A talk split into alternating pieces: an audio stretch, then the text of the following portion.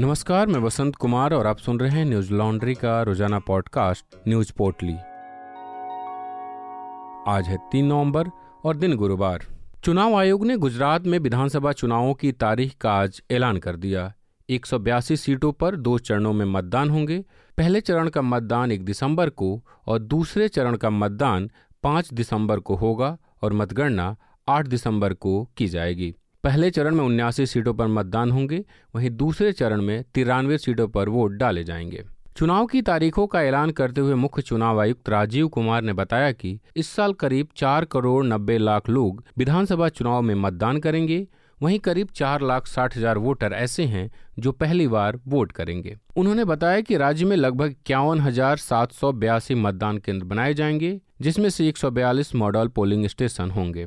राज्य में एक सौ बयासी मतदान केंद्र दिव्यांगों के लिए बनाए जाएँगे और 80 साल से ज़्यादा के उम्र वाले लोगों को घर से ही बैलेट पेपर के ज़रिए मतदान करने की सुविधा मिलेगी। लेकिन इसके लिए उन्हें 12 डी फॉर्म भरना होगा। गुजरात में करीब नौ लाख अस्सी हज़ार मतदाता ऐसे हैं जिनकी उम्र 80 साल से ज़्यादा है। हिमाचल प्रदेश विधानसभा चुनाव की तारीख की घोषणा आयोग ने पहले ही कर दी थी। यहाँ एक ही चरण में 12 नवंबर को चुनाव होंगे। हिमाचल के चुनाव परिणाम भी गुजरात के साथ ही 8 दिसंबर को घोषित किए जाएँगे। गुजरात के चुनावों के तारीखों के ऐलान में हुई देरी को लेकर सवाल खड़े हो रहे थे।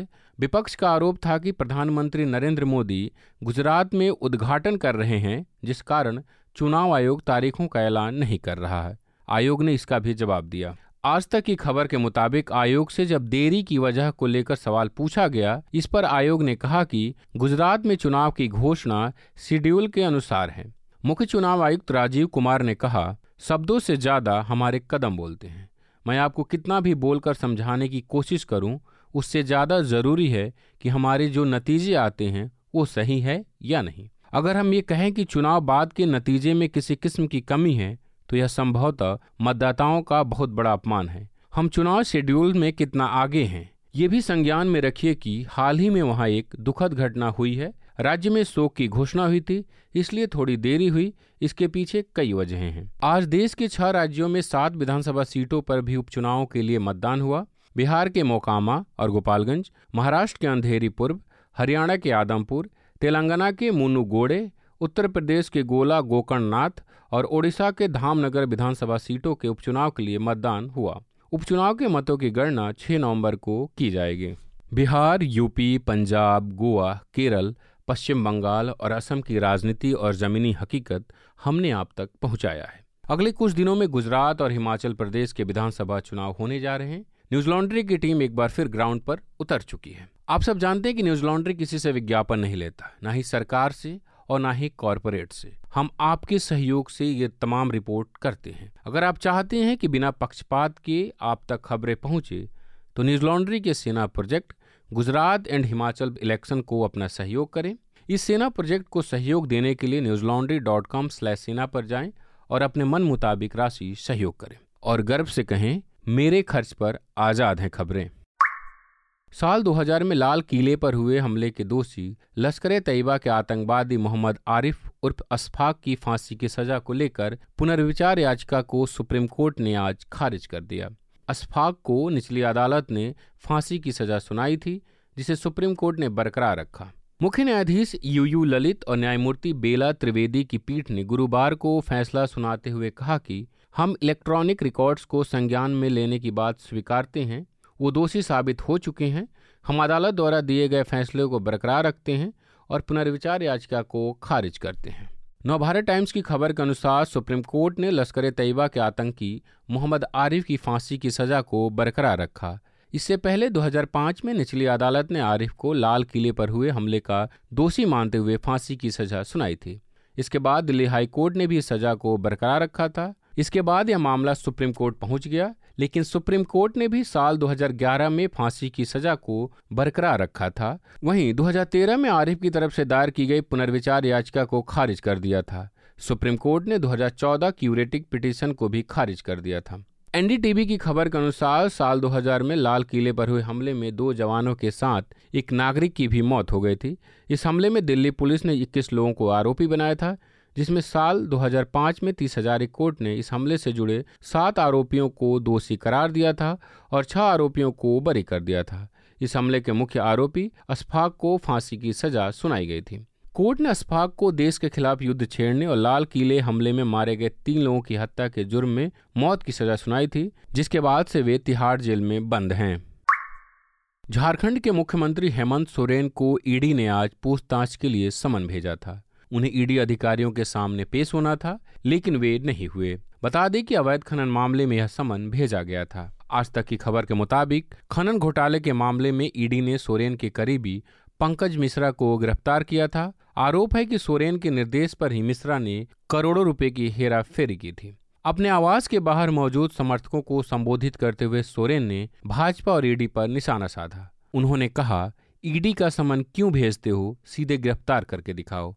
यह सब वर्तमान की गठबंधन की सरकार को अस्थिर करने का षड्यंत्र है। यह सरकार बनने के बाद से ही शुरू हुआ था। कई बार हमारे विरोधियों ने अपनी चाल को अंजाम देने का काम किया और हर बार उन्हें मुँह की खानी पड़ी है। उन्होंने आगे कहा, इन लोगों ने हमेशा से यहाँ के आदिवासियों, दलितों, पिछड़ों को बर्बाद करने का काम किया है। यह लोग कभी नहीं चाहते कि यहाँ के आदिवासी, दलित, पिछड़े कभी आगे बढ़ें। इन लोगों को आदिवासियों, दलितों, पिछड़ों से चिढ़ लगती है। हमने राज्य में कुछ बाहरी गिरोह की पहचान की है, जो राज्य के आदिवासियों को अपने पैरों पर खड़ा नहीं होने दे रहे हैं। इस राज्य में बाहरी ताकतों का नहीं, झारखंडियों का शासन होगा। आगामी लोकसभा और विधानसभा चुनाव में बीजेपी का सफाया हो जाएगा।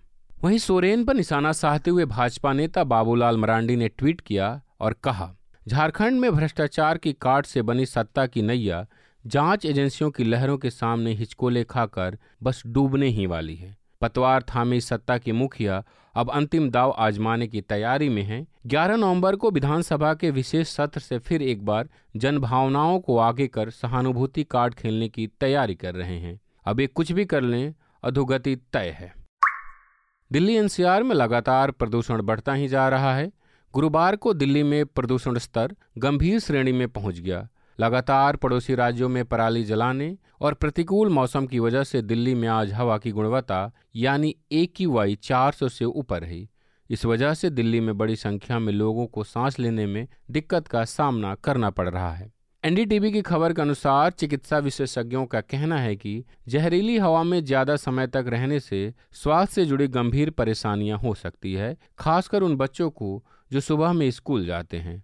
बढ़ता प्रदूषण उन बच्चों के लिए बहुत हानिकारक है। कुछ विशेषज्ञों का यह भी कहना है कि दिल्ली में 15 नवंबर तक वायु गुणवत्ता सबसे खराब रहेगी, क्योंकि इस समय राज्यों में पराली जलाई जाती है।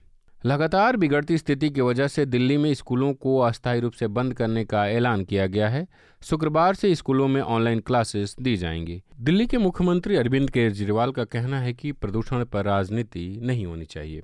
वहीं हरियाणा के मुख्यमंत्री मनोहर लाल खट्टर ने कहा है कि हम किसानों को प्रति एकड़ के हिसाब से एक एक हज़ार रुपये देते हैं ताकि वो लोग पराली न जलाएँ।